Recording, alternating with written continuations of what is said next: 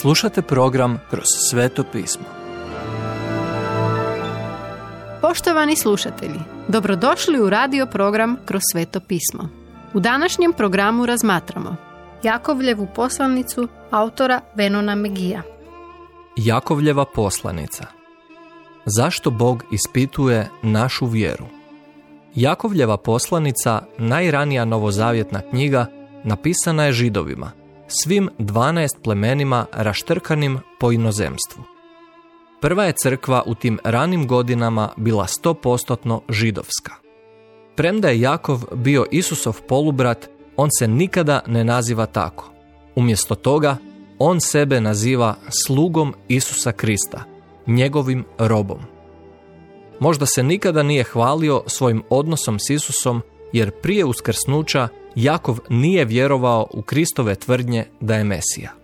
Međutim, nakon što je povjerovao, vjerno je slijedio Gospodina.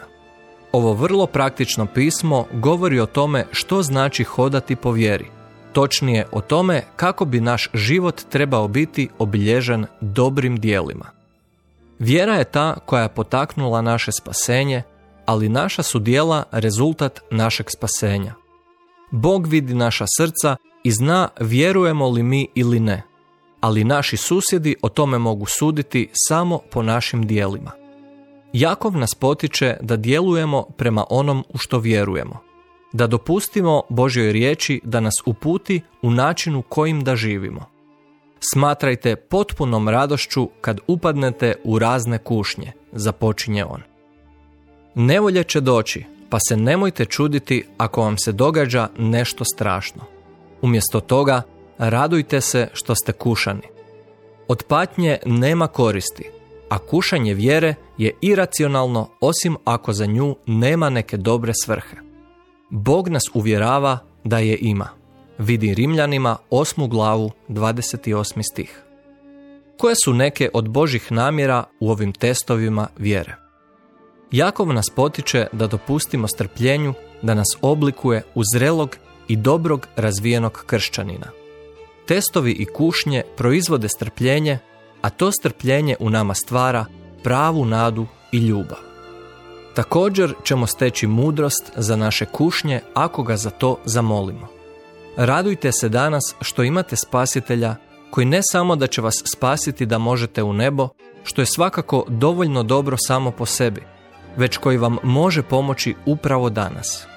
Nije važno jeste li najskromniji svetac ili najskromnija osoba na zemlji.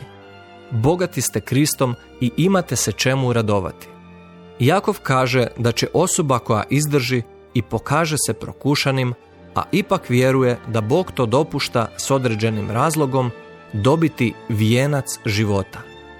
Kušnje bilo koje vrste nastoje stvoriti pesimizam, gorčinu i cinizam. Ljudi se lako uhvate u kolotečinu pitanja zašto ili zašto ja. No, Bog nas ispituje kako bismo porasli u vjeri te razvili strpljenje, dok on ima na umu nešto vrlo specifično za našu budućnost. Ljudi često okrivljuju Boga za mnoge stvari za koje on uopće nije odgovoran. Kuša li vas Bog da činite zlo? Jakov kaže ne. Bog ne može biti kušan zlom, niti to radi nama. Stihovi 13 i 14. Bog ispituje, ali ne iskušava. Isus je bio testiran kako bi dokazao da imamo spasitelja koji ne može sagriješiti. Bog ne može biti iskušavan grijehom, a Bog neće ni vas kušati grijehom. U Bogu nema zla. U njemu je sva dobrota, sve je svjetlo i sve je ispravno. Vidi 1. Ivanovu, 1. glavu, 5. stih. Od početka vremena čovječanstvo je krivilo Boga za svoje vlastite greške, neuspjehe i prljavštinu. Sjećate li se rajskog vrta?